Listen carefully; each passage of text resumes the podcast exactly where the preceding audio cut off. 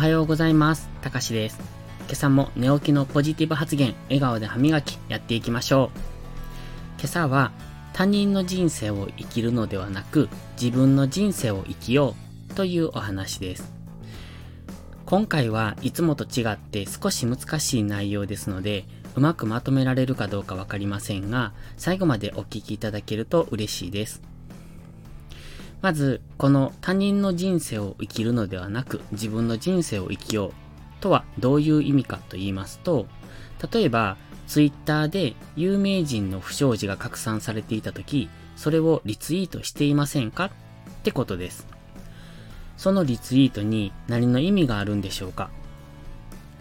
あなたが会ったこともない人を批判することで誰にメリットが生じるんでしょうか？これってリツイートしているあなたにとって何のメリットもありません。ただの自己満足ですよね。だってあなたは自分の命の時間を削って自分のためではなく他人のために誰の得にもならないリツイートをしているのですから。もちろん他人を批判していることも良いことではないのですが、もっと大切なのはあなたがあなたの大切な時間を無駄にしようとしてしまっていることです。その時間を勉強に当てたり、有益なツイートを発信することに当てる方が自分の人生が豊かになりませんか？ってことなんですよね。他にも、会社の行きたくもない飲み会へ参加するとかもそうです。確かにコミュニケーションは大切ですが、それって労働時間内でも取ることはできます。飲み会の席でしかできないこともありますが、行きたくもないことに参加して自分の時間を削ってまでやる必要性を感じないってことですね。僕も以前は参加するべきって思っていたタイプですが、今はやりたい人でやればいいと思っています。企画者にしてみればたくさん集まってくれた方がいいのでしょうが、人生有限です。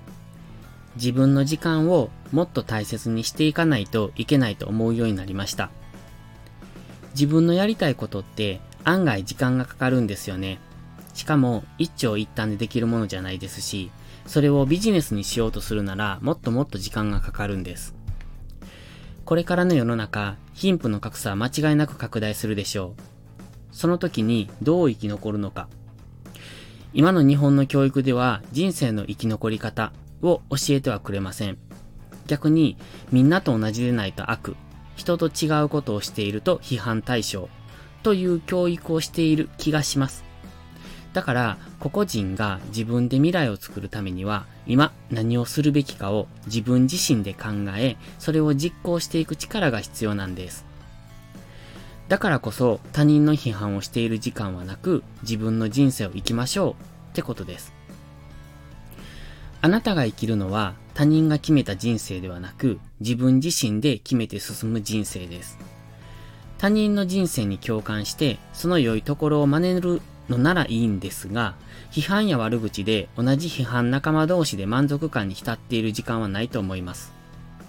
だから自分の人生を豊かにするために精一杯自分の時間を使っていきましょう。それでは、いいことから始めよう。今日も元気よくいってらっしゃい。